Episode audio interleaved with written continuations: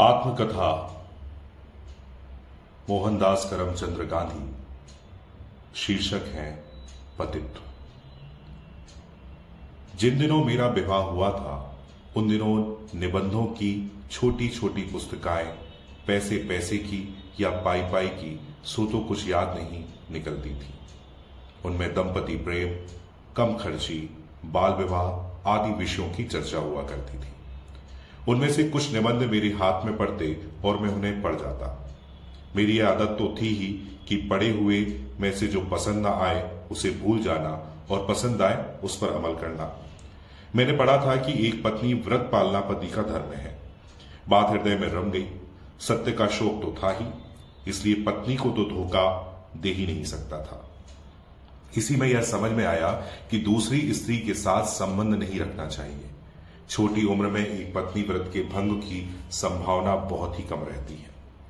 पर इन सदविचारों का एक बुरा परिणाम निकला। अगर मुझे एक पत्नी व्रत पालना है तो पत्नी को एक पति व्रत पालना चाहिए। इस विचार के कारण मैं ईशालु पति बन गया। पालना चाहिए से मैं, पलवाना चाहिए के विचार पर पहुँच गया। और अगर पलवाना है तो मुझे पत्नी की निगरानी रखनी चाहिए। मेरे लिए पत्नी की पवित्रता में शंका करने का कोई भी कारण नहीं था। पर ईर्षा कारण क्यों देखने लगी? मुझे हमेशा यह जानना चाहिए कि मेरी स्थिति कहाँ से आई हुई है। इसलिए मेरी अनुमति के बिना वह कहीं नहीं जा सकती। यह चीज़ हमारे बीच दुखद झगड़े की जड़ें बन गई। बिना अनुमति के कहीं भी ना जा सकना तो एक तरह की कैदी हुई ना।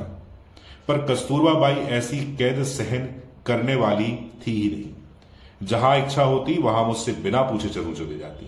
मैं जो जो दबाव डालता त्यो तो वह अधिक स्वतंत्रता से काम लेती और त्यो तो मैं अधिक चिड़ता इससे हम बालकों के बीच बोलचाल का बंद होना एक मामूली सी चीज़ बन गई।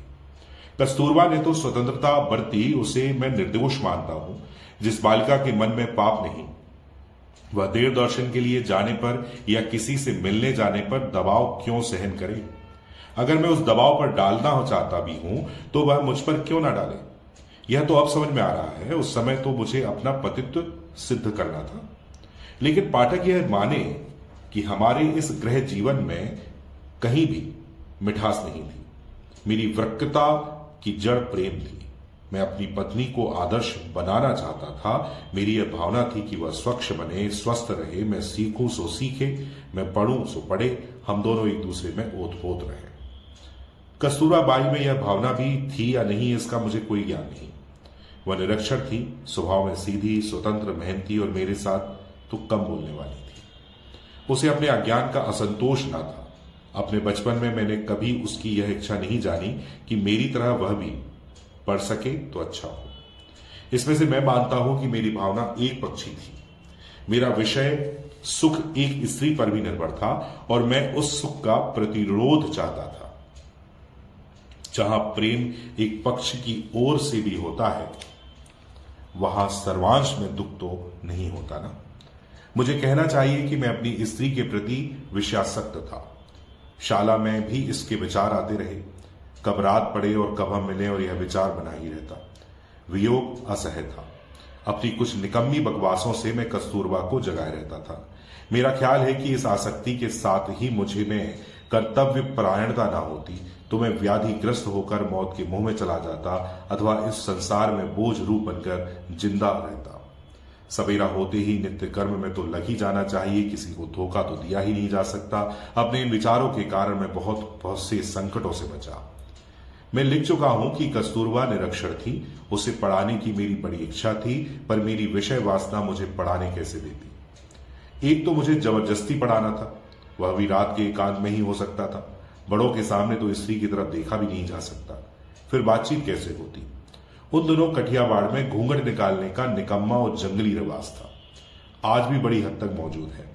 इस कारण मेरे लिए पढ़ाने की परिस्थितियाँ भी प्रतिकूल थी। अतएव मुझे यह स्वीकार करना चाहिए कि जवानी में पढ़ाने के लिए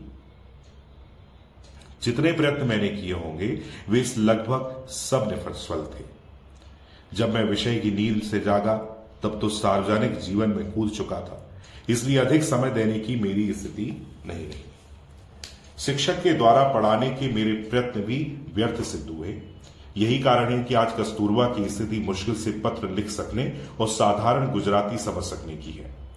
मैं मानता हूँ कि अगर मेरा प्रेम विषय से दूषित ना होता तो आज वह विदुषी स्त्री होती। मैं उसके पढ़ने के आलस को जीत सकता था, क्योंकि मैं जानता था कि शुद्ध प्रेम के लिए कुछ भी असंभव नहीं है। यो अपनी पत्नी के प्रति विषयासक्त होते हुए भी किसी कदर कैसे बचा सके, इसका एक कारण मैं बता चुका हूँ।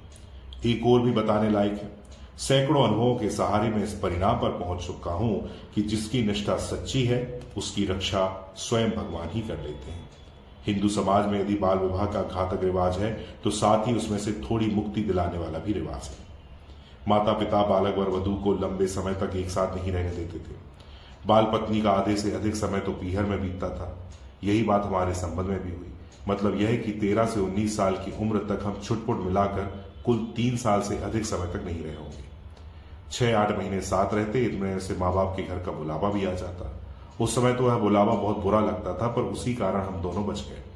फिर वो अठारह साल की उम्र में विलायत गया, जिसमें लंबे समय तक का सुंदर वियोग रहा। विलायत से लौटने पर भी हम करीब छह महीने ही साथ में रहे होंगे, क्योंकि राजकोट और बंबई के बीच आता जाता रहता था। इतने में दक्षिण अफ्रीका का बुलावा आ गया। इस बीच तो मैं अच्छी तरह से जागृत हो चुका।